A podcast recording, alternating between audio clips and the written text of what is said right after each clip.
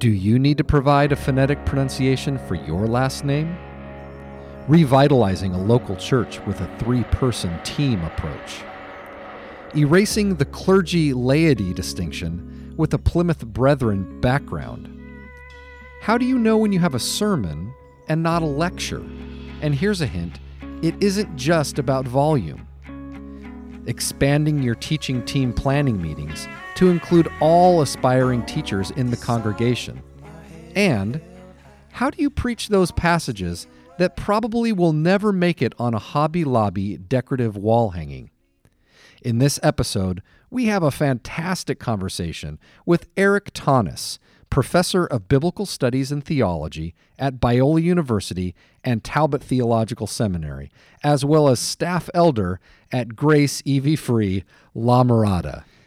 Hey everyone, welcome to another episode of the Teaching Pastor Podcast. This is Craig Hill. We're coming to you from the scenic uh, vistas of Hume Lake Christian Camps at the Joshua Wilderness Institute, and I'm here with Erik Thoennes. Eric, how are you doing? I'm doing well, Craig. How are you? I'm doing. You know, I think we both are like probably like no shower out of the pool. That's right.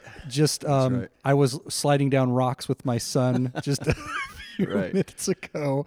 So yeah, here we are. Um, now, okay, opening question here, Eric. What are the top three worst pronunciations of your last name? Theonis, Thenez, and Thorns. Okay, and Thorns, Eric Thorns. It's but Tanis is the Tanis is the that's Tanis. right. That's uh, that's great. Oh, fantastic. Well, Eric, we I mean we um I met you when you first came to Biola That's right. as a systematics prof, and that's where you're at now. Mm. Um, what's your official title there at Biola? I'm professor of biblical studies and theology, and I'm the chair of undergrad theology. Okay, now do you do any? You're also at Talbot. Do you do any courses with Talbot, or I'm is it on all Talbot's undergrads? faculty, but my assignment ever since I got there has been undergrad Okay. theology, which I love. Yeah, it's fantastic. Mm-hmm. And obviously, you know, you can go on ratemyprofessor.com and you can see the chili peppers and all that good stuff. Yeah, and plenty of scathing things. I'm sure. well. Never read that stuff. Right. Never read oh that no, it's bad. It's Oh. bad for your ego. And so this is this is cool because you're also I know you when you guys came when you came you were with like Dave Talley and you guys went to a church Yep. uh, in La Mirada, Yep. um, EV Free La Mirada, Yep. or Grace EV Free. Right. And you guys kind of went in with a little bit of a revitalization plan. Just tell talk a little bit about that and how that. Anyway, just talk about that. Yeah.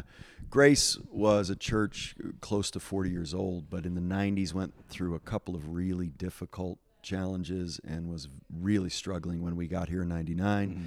A godly, amazing man named Wally Norling, who was a church planter for many years, was spending his retirement keeping struggling churches afloat, giving them CPR just Yeah. by preaching the word and loving people. And I just want to be around Wally. So we started it at Grace EV Free, realizing they could use help. And so we went, and it was about 25 people at the time. And Wally suggested a team approach Yeah. instead of the single senior pastor they were looking for. And at first, they weren't up for it, but I think they got desperate and finally. They got desperate enough to ask you and Dave. That's right. It was sort of that or close the door. So they asked Dave and me, and one other guy, a guy named Colby Kinzer, who had just graduated Yeah. from Talbot, and the three of us split the one full time position and went with a team preaching approach and started a real plurality of elders there. Yeah. And it's been a wonderful, wonderful journey. What it's such a great story because it's such a vibrant, thriving Yeah. church around around the right stuff. yeah. Reaching the community, Yeah. teaching well. Yeah. Just I love it. I love what you guys did. So what was your your role? Were you a pastor there? I know you're an elder now. How has that changed or what's how has that changed over the years? Right. So I started going there in the fall of 99 and the preaching pastor team took over about a year later. They were they had been looking for a pastor for a long time. Yeah. And and then we took over about a year later, intending to have a, a preaching team and a true plurality of elders.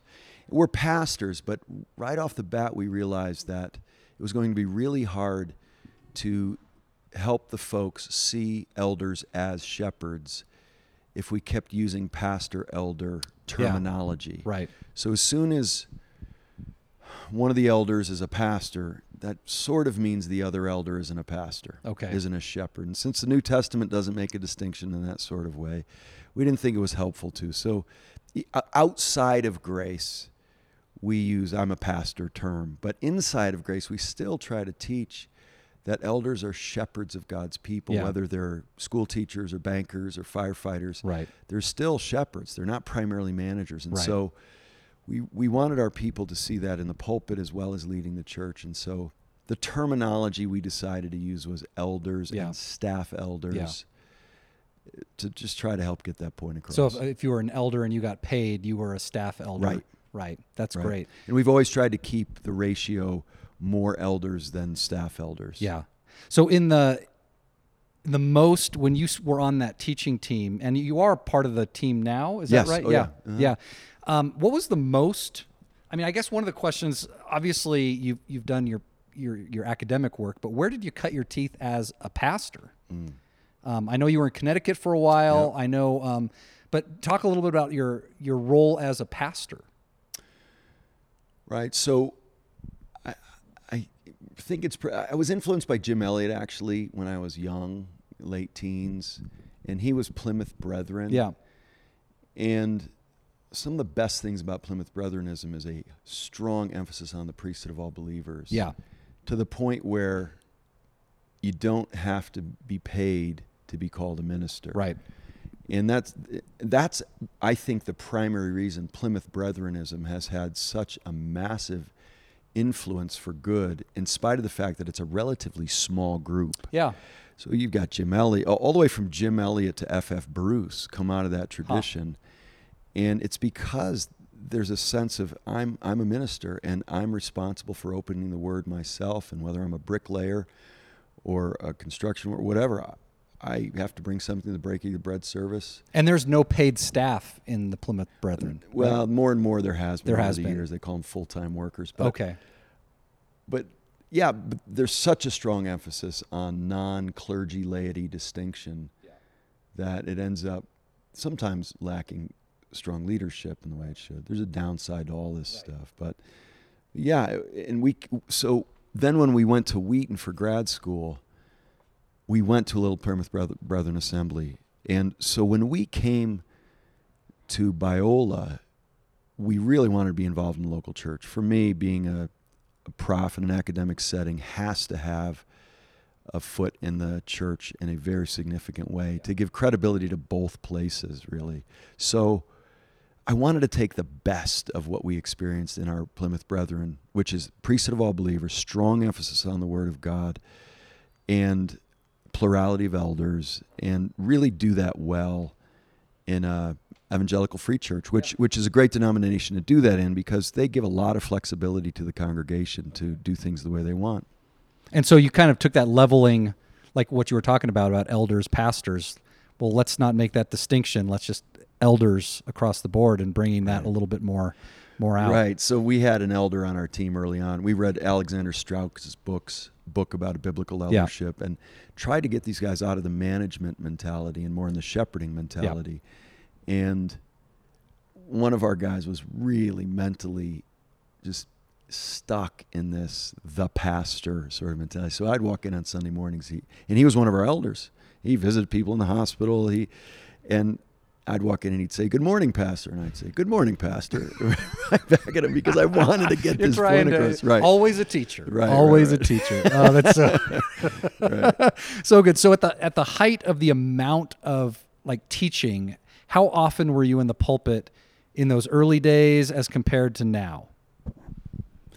I would say I was in the pulpit once or twice a month. Okay. But the way we did it was one of us would grab the beginning of the Ecclesiastes series, and I would do the first four weeks, and then I wouldn't do anything for a month, sort of thing. So it ended up averaging to once or twice a month. Okay. And now I would say I'm once a month. I've I didn't I had no kids back then. Now I have four kids from 18 to 12. So Takes a little work. Wow. right. So I've definitely when, when we first got there, I was going at it Yeah. in the church, and Yeah. so since since we had kids, I've pulled back. Yeah, that's cool. Okay, so let's talk a little bit about I mean, obviously, you've got a dynamic presence in the classroom as a lecturer um, and just teaching your courses, but also in the pulpit. Um, how how how has that been like similar in terms Hmm. of classroom lecture? How do you know when you don't have a lecture but you have a sermon? Right, right. So that's tough for me because when I'm teaching theology in an academic setting, I think, especially in an evangelical setting where I have complete freedom to assume the students are believers, Right. and there we're there submitting to the Word of God for the purpose of glorifying Him and becoming more deep worshipers of Him. I feel a lot of freedom to easily slip into preaching, exhortation, Yeah. worshipful exaltation in that academic Right. context. And Biola gives a great Yeah. context. And they say spiritual formation needs to happen in the classroom. So you're actually charged with that. Right. Now, and I think most Bible students come wanting that, liking that.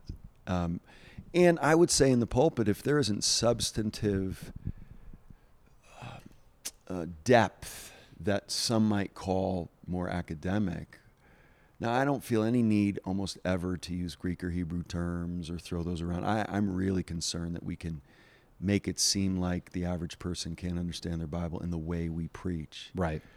by by it doesn't mean you don't do that hard work ahead of time, but but almost never does it need to come out te- preaching to the, to the folks. So, Yeah. But I want it to be substantive. I want it to be challenging. I want to assume the best in people that they really do want to think and they do want to be fed at a deep level and Yeah. be challenged to think and dig into the Word. The Bible can be hard to understand, and we have a a culture that doesn't teach us to Yeah. to dig in deeply. So Has there been a has there been a significant like how do you does it change do you change the way you prepare for Sunday morning as in terms of how you prepare for a lecture, classroom lecture? I would say in that at Biola, I can assume a lot more about who's going to be out there.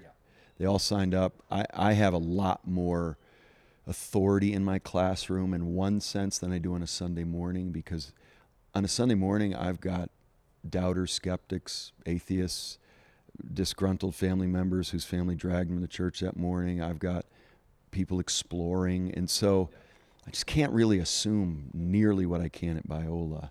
Even though Biola students can be all over the place too, it's it's a much more diverse group that I have to assume is there on a Sunday morning. So so I want to be far I I just don't want to assume as much. I, I want to explain terms that somebody may not understand. I, I, I don't want to alienate people with verbiage and ways of talking that make them feel like they're not in the club. Yeah. Even though I try to be pretty ruthlessly biblical, if I think somebody's not going to understand the word sanctification, I want to define it for them. Yeah. And that's not hard to do. No, no, not at all. That's and that's uh, that's. I think that's a good. I remember hearing you say something about uh, imago Dei. And it's like, hey, yeah. it's just the image of God. Thank you, It's all it is is Latin. Oh my god, that's It's one of my little pet peeves. I don't understand. I no one has ever given me an explanation why. As soon as you learn that term, it's one of those you learn in seminary that you just sort of show off with. Right, I- and then it's like you know because everything sounds better in Latin. Craig, of everything in this podcast, that's going to ma- upset people more than anything else. Because people love that Latin, and people don't speak Latin anymore. I don't know if you've noticed. It is a dead language. really, I don't even think you save a syllable, do you? With image of God, imago Dei. I, so I, I don't. Yeah, I, I try everything I can, even in the classroom. I don't. I don't want my students to come out of my classes Yeah. harder to understand Right. by the average person. Theologians should help clarify things, Yeah. not make them more muddy. And at the same time, you do want to prepare students if they are going to go on to the next level, or if they are going to engage at the level they're at in a in kind of a deeper way. You want to give them the terminology they need, but Right. you also don't want to make it a club where Right, it's shorthand. So I teach them Imago Dei, Yeah. and I say you need to know this because it's one of those terms Right, that gets let- thrown now all let's move time. on. Right, exactly. Don't use it, but know what it means when people do. absolutely, absolutely.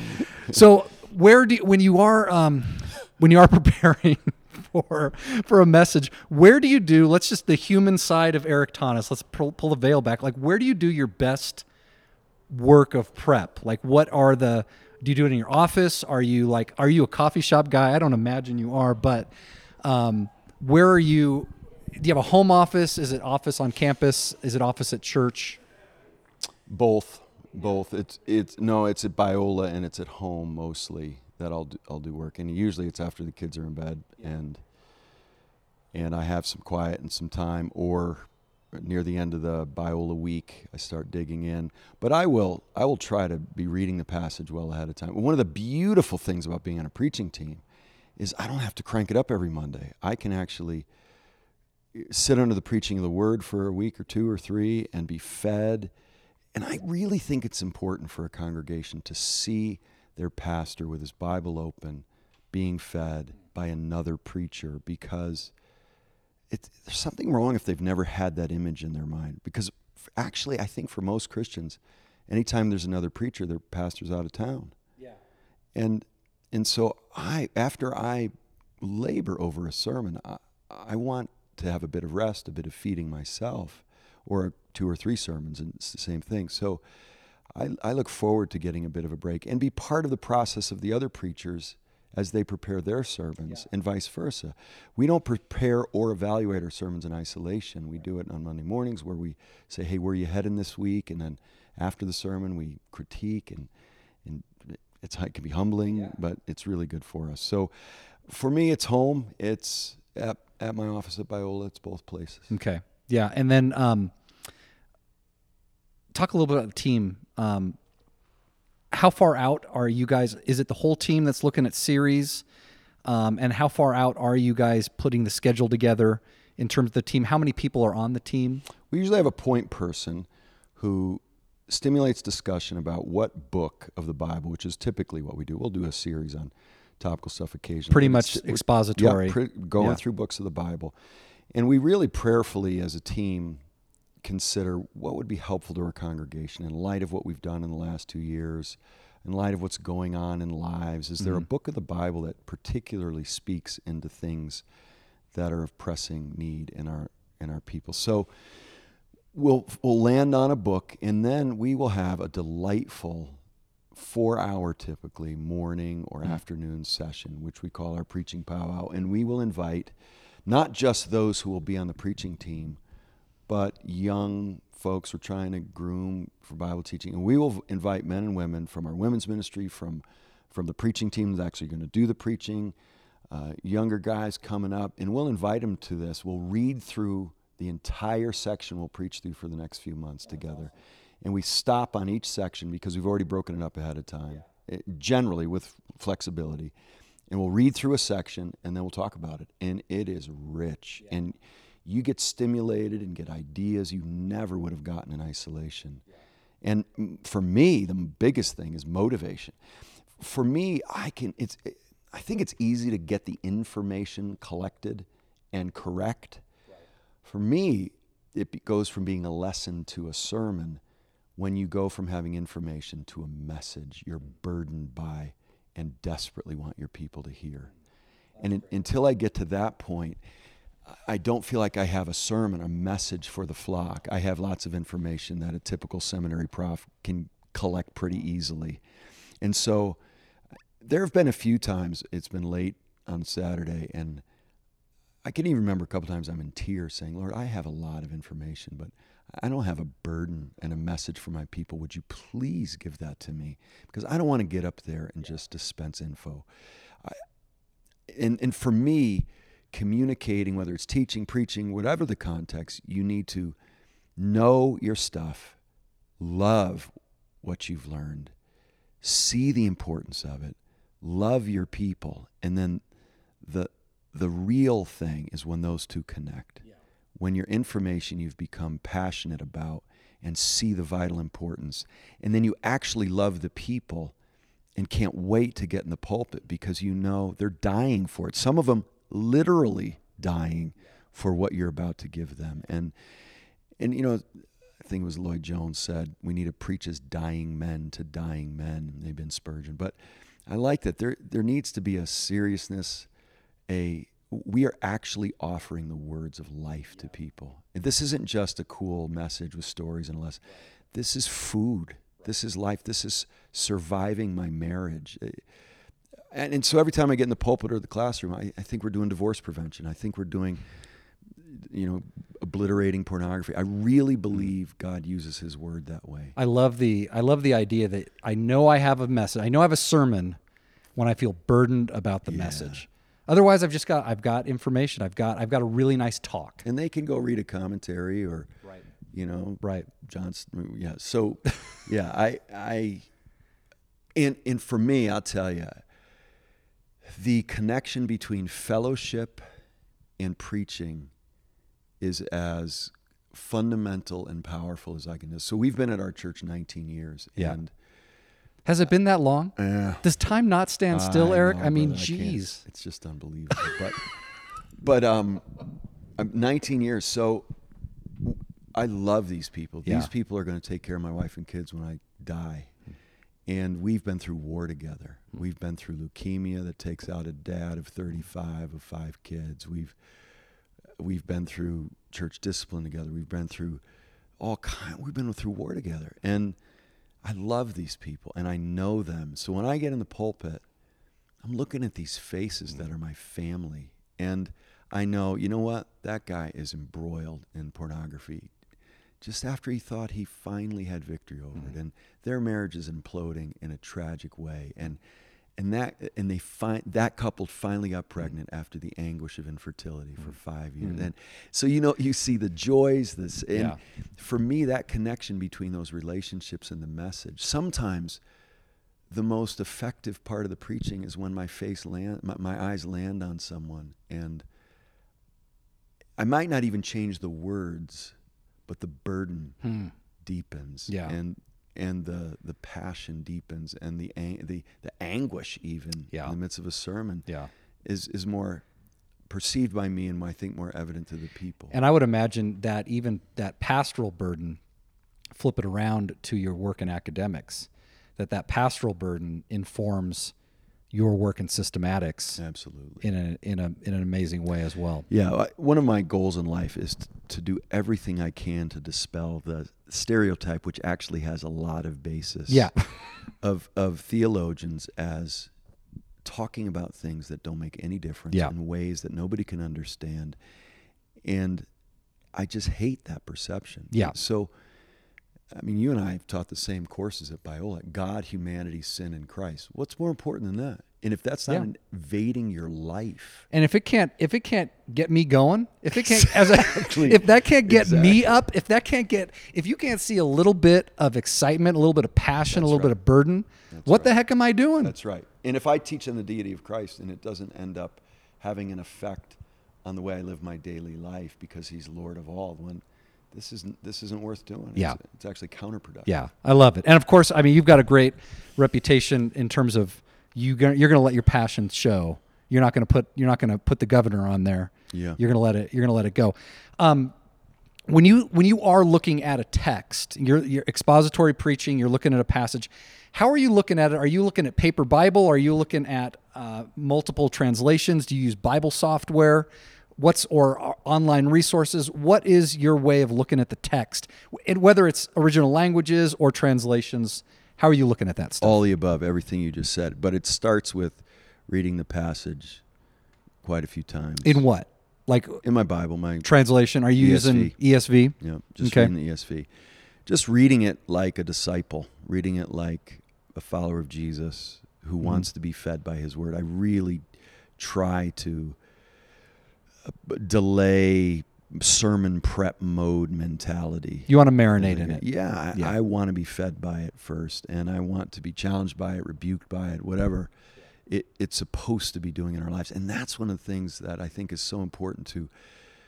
We come to church with our list of what we want out of it, but if the passage wants me to get on my face and grieve my sin, well, that's where I'm going, and I need to do that both in in the content and the tone. And so we need to feel a lot of freedom as a preacher to get in the pulpit. And if it's a heavy passage out of Isaiah, well, let's be heavy. Let's not be breezy and, and you know, just try to be cool and tell fun stories. It, it, if the message if, of the passage demands sobriety or weeping or grief, well, if we're not t- tapping into that in our hearts, we're doing a disservice to our people because we need to communicate the right ideas, but but with the right passion, with feelings, emotions. We've got to be connected in that way. One of my one of, one of my pet peeves is people apologizing for things like crying. It's so funny that our instinct is say I'm sorry when I when we cry. I'm not sorry when I cry. Yeah. And when someone says they're sorry to me, I say, "Don't be sorry. You're alive. That's beautiful. If you're not crying about this issue, something's dead inside of you." So I don't want us to be afraid of emotion. Uh, you don't want to try to use it manipulatively or something, but but man, if these ideas aren't engaging our hearts, and the, these are the most weighty, important, life-changing, radical, dramatic truths ever. The reason Lord of the Rings is so meaningful is because it taps into ideas out of the Bible. And so, if it gets to be Yeah. weighty and dramatic, why don't we in the Right. Right. No doubt. No doubt. So you're in a passage. You've read it in the ESV. You've you have uh, you've kind of let it do its work. Once you start to want to do some exploring in original languages, how are you doing that? How are you accessing your Greek, Hebrew, Aramaic? How are you accessing that stuff? I'll typically just read it in English a few times. I'll look at other translations. And then, especially if it seems like linguistic issues are of importance in this Yeah. particular ways, a lot of times you know, I read my English translation, I look at Greek or Hebrew, and uh, the English is just doing a fine job, and I don't need a I don't need to explain things beyond what the English Bible does. And I, I do think we need to be careful with that. That as, as helpful as Greek and Hebrew can be, you can give people the impression that they can understand their Bible. No doubt. yeah. No doubt. So, but I, obviously, the original languages are, are important, especially when there are exegetical issues related to those. Obviously, often less in a narrative than in, in a, an epistle. So, because there's an argument being built in an epistle, and then sometimes understanding a key word in that argument can be essential. But, but I'll, I'll go to Greek or Hebrew, especially if I see particular import in understanding the passage well. And then, you know, I used to go to six commentaries. Now I go to one, two. yeah. And I just try to find the, the one or two best. Yeah. And if if one does it well, it's amazing how often they start just repeat quoting each other. And It's a great genre, horrible genre to read. and and you know, so many of them don't get to to theological Right. realities that are important and and, and there's a there's value in, in the technical stuff but but more and more honestly i find a lot of help in really good sermons that are exegetically Okay. grounded and so I Where are you finding that stuff? uh, the Gospel Coalition website has Mhm. great sermons on there. There's uh, uh, oh, uh, another website that I'm blanking on right now, but but um, oh my goodness. So, but then I'll I'll, I'll go to Alistair Begg's sermons. I really appreciate Tim Keller's Yeah. sermons. I really appreciate and just try to listen to somewhat of a breadth. Ones who take the text seriously, but preach it with theological connections Yeah. and and practical implications. So to move from from the ideas to the theological import to the, the daily life import is really Yeah. important. Yeah. Are you you are you a Logos Bible software Yes, guy? Am. Logos is what Yeah. you're using. Yep. Okay. Yep. Yeah. There's um, I know BibleWorks just went out of business. I know. Can you believe? I know. What Well? I actually can believe it. I mean, people are just running through the streets, rending their clothing. yes. I mean, right now, right now, outside. No, I've been using Accordance for a long time. I really love Accordance, Yeah. but I've I've got students that use Logos, and Fuller was using BibleWorks for a long time. I know there's some people that have been on the early adopters to Bible software, um, Yeah. and that are that are um, weeping. I was a BibleWorks guy for a long time, and then when I got a Mac, I went to Logos because Yeah. it just was Yeah. so much less clunky. And, Absolutely. And I do like the library I'm collecting on there. That that's that's the best thing about Logos Yeah. is the beauty. Yeah. When you do compare translations, do you have like some favorites that you like to go to? Um. NAS, NIV. Yeah. Are you using the message? What do you think about Eugene Peterson? Well, as long as we know it's a paraphrase, Right. which is on its way to a sermon, it- I think it's can, can be helpful. Yeah. I, I typically will look at the ESV, the NAS, the the NIV, the I'll, I'll just especially when there seems to be something that translators have a bit of a difficult time deciding. I want to see what the translators Yeah. across the board decided on. Yeah. It's amazing just how comparing translations you can get at whatever those really sexy issues are. I don't know if we should call them sexy, but whatever the things that are are really the key linchpin issues in a passage, just by comparing English translations, Yeah. and um, Yeah. you can get a lot of good information out of Absolutely. that. So as long as you understand the philosophy behind the translation Right. and why it's helpful based on that philosophy, I think it'd be really helpful. Absolutely. Absolutely. Now, every preacher's got to find their voice over the years. Was there a time when you felt like I'm I'm still trying to find my voice as a preacher? Uh, and when did you feel like you you kind of found no my voice, Erik Thoennes? This is the way I'm. This is kind of the way I come at stuff. Yeah.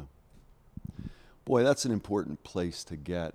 We all, I know you were like I was a long time in grad school, which is people looking over your shoulder, right? Yeah. In what you write, what you do, and and it's hard to just say I answer to the Lord. I want to be helpful to people, whether my prof, my dissertation mentor, whether my reader, what likes it or not, can become this shadow over you. And it's Totally. great to be at the point in our careers where I think for me, there's enough distance from grad school where they're not over my shoulder anymore. And I, I really feel like, well, I think the Lord's pleased with this. I think I've got the text right. I know I love my people. I say stupid things, but they're gracious. Yeah. And it's funny, I say some of my think most helpful things when I divert from my notes, and some of the things I cringe over most when I divert from my notes. So, uh, oh, that wasn't the spirit. And so, um, so to be in a body where there's grace in both directions, and and we are growing together, is a wonderful thing. And so, yeah, I, I, I want to find my voice. And something I'll say to the other guys in the team is, just talk to us. I, hmm. ju- I really want people to believe that I'm, I'm talking to you. I'm just talking to you. I'm not giving a presentation. Yeah. I'm not giving a talk. I'm talking to you. And I think that ability to really make people feel like I'm talking to you, it wouldn't be much different. I'd be louder probably when I'm in front, but but uh, but it wouldn't be that much different than Right. you and I sitting right here. Right. And I'm I'm getting excited about what I just learned in the Word. Yeah. Yeah. So, yeah, my voice. I, I hope there's an authenticity and that there's a sense that these things have really affected me, and I'm not doing it in a pontificating, Yeah. talking down to you sort of way. And I, I think I want people to trust me because I'm trustworthy in who I am, how I'm living my life, and that I, I worked hard to get this right. Yeah, no doubt. Now, the last thing, the last sermon series that you taught, obviously, you've just been up here at Hume and you did the program messages. Um, was there something in the last thing, or first of all, what were the what was kind of the last thing that you did other than the Hume stuff? Um, and has there been something that kind of God surprised you with in in that last series that you were doing? Oh, who would have thought Craig Hill is such a good podcast interviewer? You're really good. You're really good at this. I'm serious. That's a great question.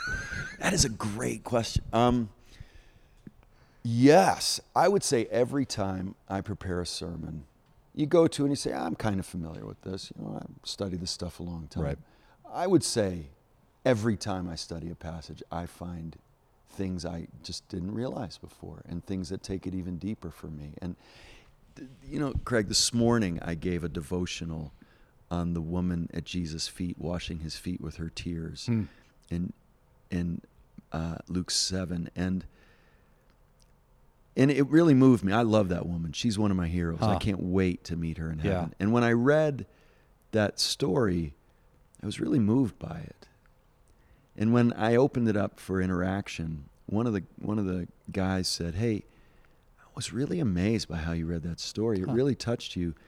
He said, "It's like you read it. It's like you were reading it for the first For the time." first time. And I said to him, "No, actually, what you saw was the fact that I just read it for maybe the 500th time. Hmm.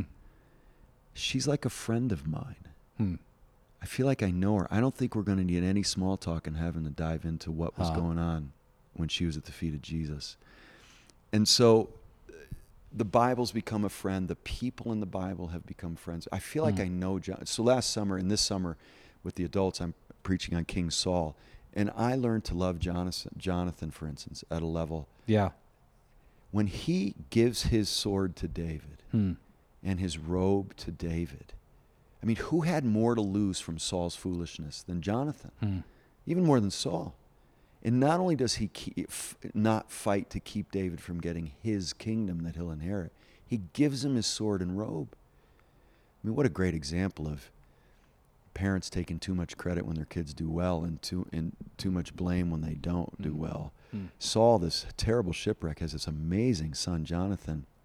And I learned to love Jonathan in a way I never had before. But let me answer your question Yeah. based on a recent sermon. We're preaching through Genesis right now.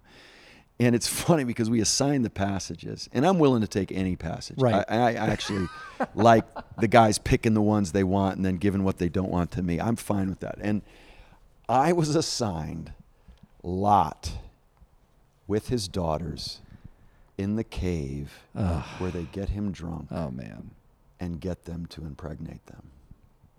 And the guys are like, okay, Erik, let's see what you're going to do with Erik, this, bud. Yeah. This is yours. right. And so We saved this one for and you. And it was it was like well we'll see how this is going to go and talk about a tough passage Yeah. with with so much mess and sexuality today and in families and you got to cry when you preach that one because Man. that stuff isn't ancient history Yeah. It's right now we got all we got people sitting in our congregations who've experienced similar sorts of things and it was amazing to me when i said wow the three big sins in this passage are deception substance abuse and sexual immorality in a family context Wow. it- talk about three thing, things that are still devastating Man. us in our society today this opioid crisis the substance abuse sexual morality immorality all over the place Right. deception and every other politician so it's just couldn't be more relevant in that way but then that was that was enough yeah i, I could have just said can you believe how relevant this crazy story in genesis is and when we started the series i did the launch passage and I said, look, we're going to read some wild stuff, Wow. mandrakes and and spotted sheep and striped sheep That's and right. all this like and I said, yeah, it's going to be like another planet. Yeah. But isn't it important to hear from people from a very different place and time and hmm. experiences than we? Hmm. We don't want to be siloed, do we? Hmm. And then I said, and this stuff is miraculous, it's supernatural, but human nature's the same, God's the same, our needs are the same. We can see all this stuff in these families and the patriarchs alive and well in our families today. But here's the big thing that just blew me away. I get to the end of studying the passage, and the two boys that come out of that cave horror begin the Moabites and the Ammonites. Huh. These most devastating enemies of God's people, the closest ones to them. Huh. So, one, we're a mess was the first point. Two, our mess has devastating consequences. Hmm. Three, God's at work even in the mess. Because then you say, wait a second, Ruth Is a Moabite. is a Moabite. Hmm. And I took us to Matthew 1. Yeah. And I read the genealogy, and people are like, Right. and then we get to Ruth. To Ruth. And do you know who Ruth's mother in law is? Rahab. You got a prostitute, Hmm. you got a Moabite woman who, who ends up marrying Boaz, the mother in law of Boaz. Right. Right? It's just great. It, and so the, the final point was the light of Christmas runs through a stench, stench filled dark cave Wow. just outside of Sodom. Oh man. And brother, and, and you know, our greatest vexation as preachers is saying, Lord, I don't know how my people need to connect this. I'll give a couple of practical applications, but the Holy Spirit needs to connect it. So I was so taken by it. So I, I have a fond affection for passages of Scripture that never get taken to the prom.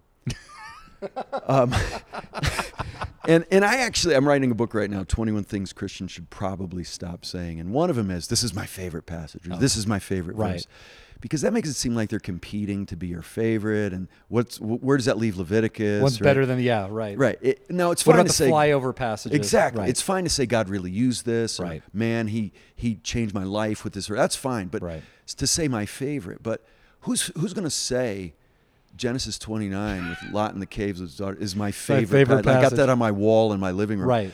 Right. But it's become a Hobby Lobby didn't put that one No. up on it's not on anybody's coffee mug, right? Uh, so, um, but that passage was powerful in my life, and Wow. I can't tell you. So here's what I've done. I preached it last week in Hume Chapel here, Oh wow. and I preached it uh, at another venue. Oh, I preached it in Talbot Chapel last semester. Okay. And I, I, I, I say, please, please open your Bibles to Genesis 29. I read the passage, and then I say, just so you know, no one told me I had to preach this passage. I actually chose to I do it. I wanted to do it. And I hope you see why, because Yeah. we're all a mess. yeah. Our mess has devastating consequences. So we need to fight sin in our lives and believe even in that sin, God's working in amazing ways. That's so good. and and so there you go. I, every every time, but sometimes I go, what am I going to do with this? Yeah. And then I say, oh Lord, your word is incredible. Yeah. It is a good it's a good practice too of just saying, look, I'm coming under the word. Like I'm not going to avoid, I'm not going to dodge anyone, I'm not going to dodge any passage. That's right. We've got to deal with this. We've got to we've got to hear it and we and we have to hear what it has to say. And um it might be, you know, every church growth book might say don't preach Leviticus. Don't, you know, don't preach but who who cares? You've got it. This is this is this is what we live with. This is the word, and so we have to we've got to reckon with it. Um, and if we don't reckon with it, we don't learn the hard. It's hard. It's hard That's lessons. absolutely right. And the whole counsel of God's word is what we're responsible for. And I never want someone to sit under my teaching or preaching for any length of time and then go read their Bibles for themselves and say to me, You didn't tell me this. You were holding out on me. You didn't think I could handle this. Ah. Or I, I just I want to trust the word Yeah. and wherever it leads us. Yeah. Oh, that's so good. So from this uh, this last week up at Hume, or last two weeks up at Hume, with the theme, what were some things in? And it's kind of a whole work through the the story of salvation, essentially. What were some things that you felt were good? Were kind of great points to to kind of land on. Well, I, I got to tell you, I couldn't have been more grateful for the theme, excited about the theme, because one of my burdens is that we are whole Bible Christians and that we know the story. So we don't, we don't parachute into verses and passages and books unaware of where we are in the story. That gets us in trouble all the time. And people say, oh, so you think homosexuality is wrong? Yeah. Well, you think eating shellfish is wrong because the Bible says that. And most Christians go, "Don't eat- I don't know what to do with that. You're right. Uh, because they, they're not able to say, well, at that point in the story, we're in the old covenant and, and sort of go from there. Right. And so, but then we see it in the New Testament as well, and the New Right. Covenant includes it. So we've got to know where we are in the story. And as helpful as verses and chapter, verse numbers and chapter divisions are, and book titles and all that, it can also isolate passages from the story. So I love that the theme here at Hume, and I know you're on the board here, and I just love this ministry. And this week was it was creation to consummation. Hmm. It was from it was creation, fall, law, sacrifice, and prophets. It was incarnation, uh, redemption, resurrection, consummation. Yeah. It was the whole It was the story. life, which Yeah. is the gospel. Right. And we Right. in a society now where we can't assume anything about Right. how people define sin, how people define God, love, the purpose of life, anything. To to start with the Bible does, in the beginning God created the heavens and the earth. And to go through all that process and get to the point where he's going to make all things new. Yeah. Boy, it was exciting to to to do that. It was it was intimidating. Now, thankfully, it's kind of what I do as a the, as a systematic theologian. Right. It's the big ideas and the big picture. I wanted it, them to see it's biblically grounded, and it's coming out of passages that are reflected throughout the storyline. So I loved it. And to get to Thursday, where we we call kids to trust to turn from their sin and trust Jesus after the resurrection, after mm. setting the stage of who God is, the reality of our sin for two nights with sin with the fall and then law and prophets and sacrificial system. We let these kids sit in the depth mm. of sin, mm. in light of the holiness of God as creator, and then brought the humanity of Christ and then the resurrection, and then said, So God's done it for you. Do you want to trust his gift? And and it was amazing to see these kids respond the Yeah. way they did. It is. I'm. I'm constantly amazed, even how much we hear. And I guess this is just a little encouragement to anyone who's listening to the podcast. You know, you, you start hearing in in you listen to media and you listen to the voices in media, in whatever media, whether it's social media, whatever, and the idea of like, how can you be so intolerant? How can you look when the when the gospel is preached, people respond. Absolutely. And so we we just can't not preach the gospel. Yeah. And I, I know that there's there's a lot of there's a lot of intimidation that can that can happen, but I think that one thing for me is just being up here and being part of the ministry is if we preach the gospel, people will respond. Absolutely. Because like you were saying, the depth of human need, Yeah. people want they might want to be politically correct and not say the wrong thing, but at the same time, there are deep, deep needs that people are looking for God to say, for God to do something for them that they cannot do for themselves. Absolutely. And the, the grace of the gospel is the best news anybody will ever hear. It's the most liberating thing you could ever hear that a holy God, all he should ever say to me is, Depart from me. And he says, Come unto me and I'll, I'll feed you, I'll forgive you Yeah. when you just turn to me. It's, Yeah. It's the greatest news in the world. And people do desperately need it. Yeah, no doubt. All right, one last question, Erik. I mean, you what do you think people would be most surprised to know about your prep? Like when you're getting ready, either whether it's lecture, whether it's um, messages, um, what what would people be the most sh- shocked or surprised to know about um, about the way you prep, or like how do you get unstuck? How um, you like to drink five cups of coffee? You, I mean, I don't think you need any caffeine, Erik, but um, It's funny. My friends in my friends in college used to say when I'd be going crazy to party, Thoennes, you don't need to drink alcohol. You're you're not inhibited the way it is. So yeah, um, probably they'd be surprised by a couple things. One, how much of my sermon prep takes place on the fly when I have some time. okay, So I'll throw a bunch of good sermons on on my phone, and when I'm on my way to Home Depot, listen to a, a snippet of a Okay. sermon. Uh, or when I'm on a run, I'll listen to a sermon. Uh, So I I just keep grabbing some as I go, right? So. Or I'll have ten minutes waiting for a student to show up, and I'll Yeah. pull out my phone and read Yeah. a bit of. That's one of the beauties of Logos. It's I have it on my phone and Right. pull it up and read a little commentary in there right, probably how much of it is patched together Patched together. throughout a busy Huh. week I, I think I, I i guess it's great for some folks but this idea that i need to spend 30 hours in my study yeah, how in the world can i be a pastor and do that some people may have that luxury but i need to do it listening to a sermon on my way to the hospital Yeah. or before my while my kid's getting ready to go play basketball with me. I, I have to prepare when I have 15 minutes here, Hmm. half hour there. Maybe the ideal is long periods of Sure. reflective time, but that's just not life for me.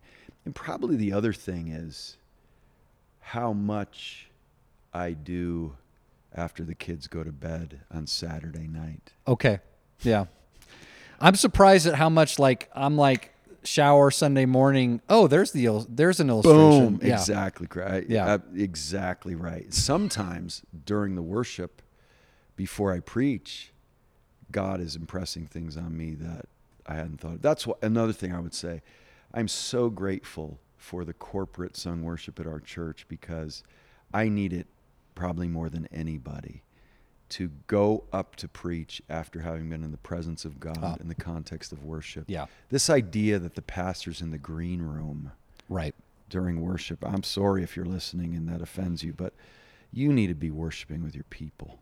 Hmm. And they need to see you worshiping. I realize I, I don't even necessarily go to all the services, but at least one of the services. Right. Just go as a worshiper. Right.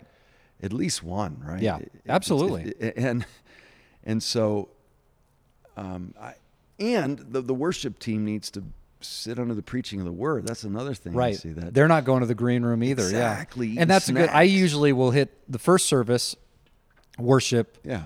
give the message, and then some. Every once in a while go back in or Sure. stay, you know, whatever. sure. But uh, Right. But at least one, go as Yeah. just a, a worshiper, worshiper. of the Lord, because that's what you're wanting people to do. We want to worship in front of people Yeah. as we preach, as well as when we worship with them in the yeah. congregation. If anyone wanted to hear one of your messages, where could they go to listen or watch? You could either, well, the best place would be Grace Evangelical Free Church of La Mirada's website. Yeah. You, you'll get sermons from all our preaching team. You can do a search just on my name if that's what you wanted. If you can spell it right eh, Right. or even pronounce right. it. Right. And then Try it with Siri. Just speak it into your phone and see what right. and then there there are tons of lectures from Biola Right. online. And as we said before, I've never been really able to tell the difference between teaching and preaching. I guess preaching's a little bit louder. I don't know, Erik. You're a pretty loud dude. You're right. You've taught, I think you've taught in classrooms next to me and had to shut the door. Oh gosh, so good. Well, Erik, thanks so much for making time uh, for being on the podcast, and um, we'll put all the all the things, all the resources we've mentioned. We'll put them in the show notes, and um, you can you can get them there. But um, but thanks so much for what you do welcome, at um, what you're writing, what you're doing at Biola, what you're doing at Grace. EV Free La Mirada. It just is. Uh, it's encouraging to me, and I just appreciate you. Thanks, Crab. I'm grateful for you. All right, man. All right. Oh, we hope you enjoyed that conversation with Erik Thoennes. Um, if you'd like to hear some of Erik's messages, you can find them at the Grace EV Free La Mirada website, or you can just Google Erik Thoennes uh, sermons. Again, if you can spell his name, but that's here in the show notes. Uh, there's also a link to Grace EV Free here in the show notes. There are also some links to some of the resources mentioned in the episode. Um, the book by Alexander Strauch, um, Biblical Eldership, as well as a link to Logos Bible software, as well as Accordance Bible software. There's also a link to the Gospel Coalition website where you might be able to find some sermons and some other resources that Erik mentioned. Also, put into the show notes a um, trailer for the Kajua Summer 2018 theme at Hume Lake Christian Camps. Um, there's also a link to the Biola University Department of Undergraduate Biblical Studies website.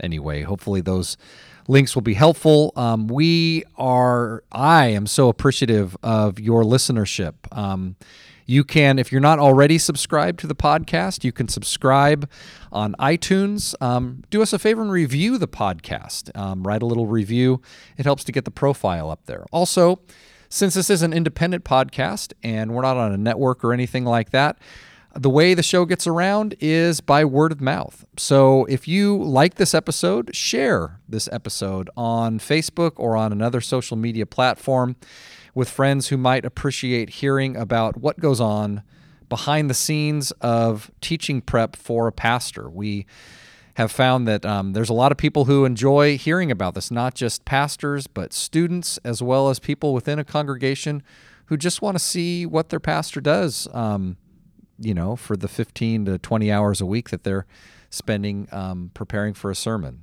Anyhow, having a great time doing this. Um, please get the word out, and, um, you know, we'll catch you on the next episode of the Teaching Pastor Podcast.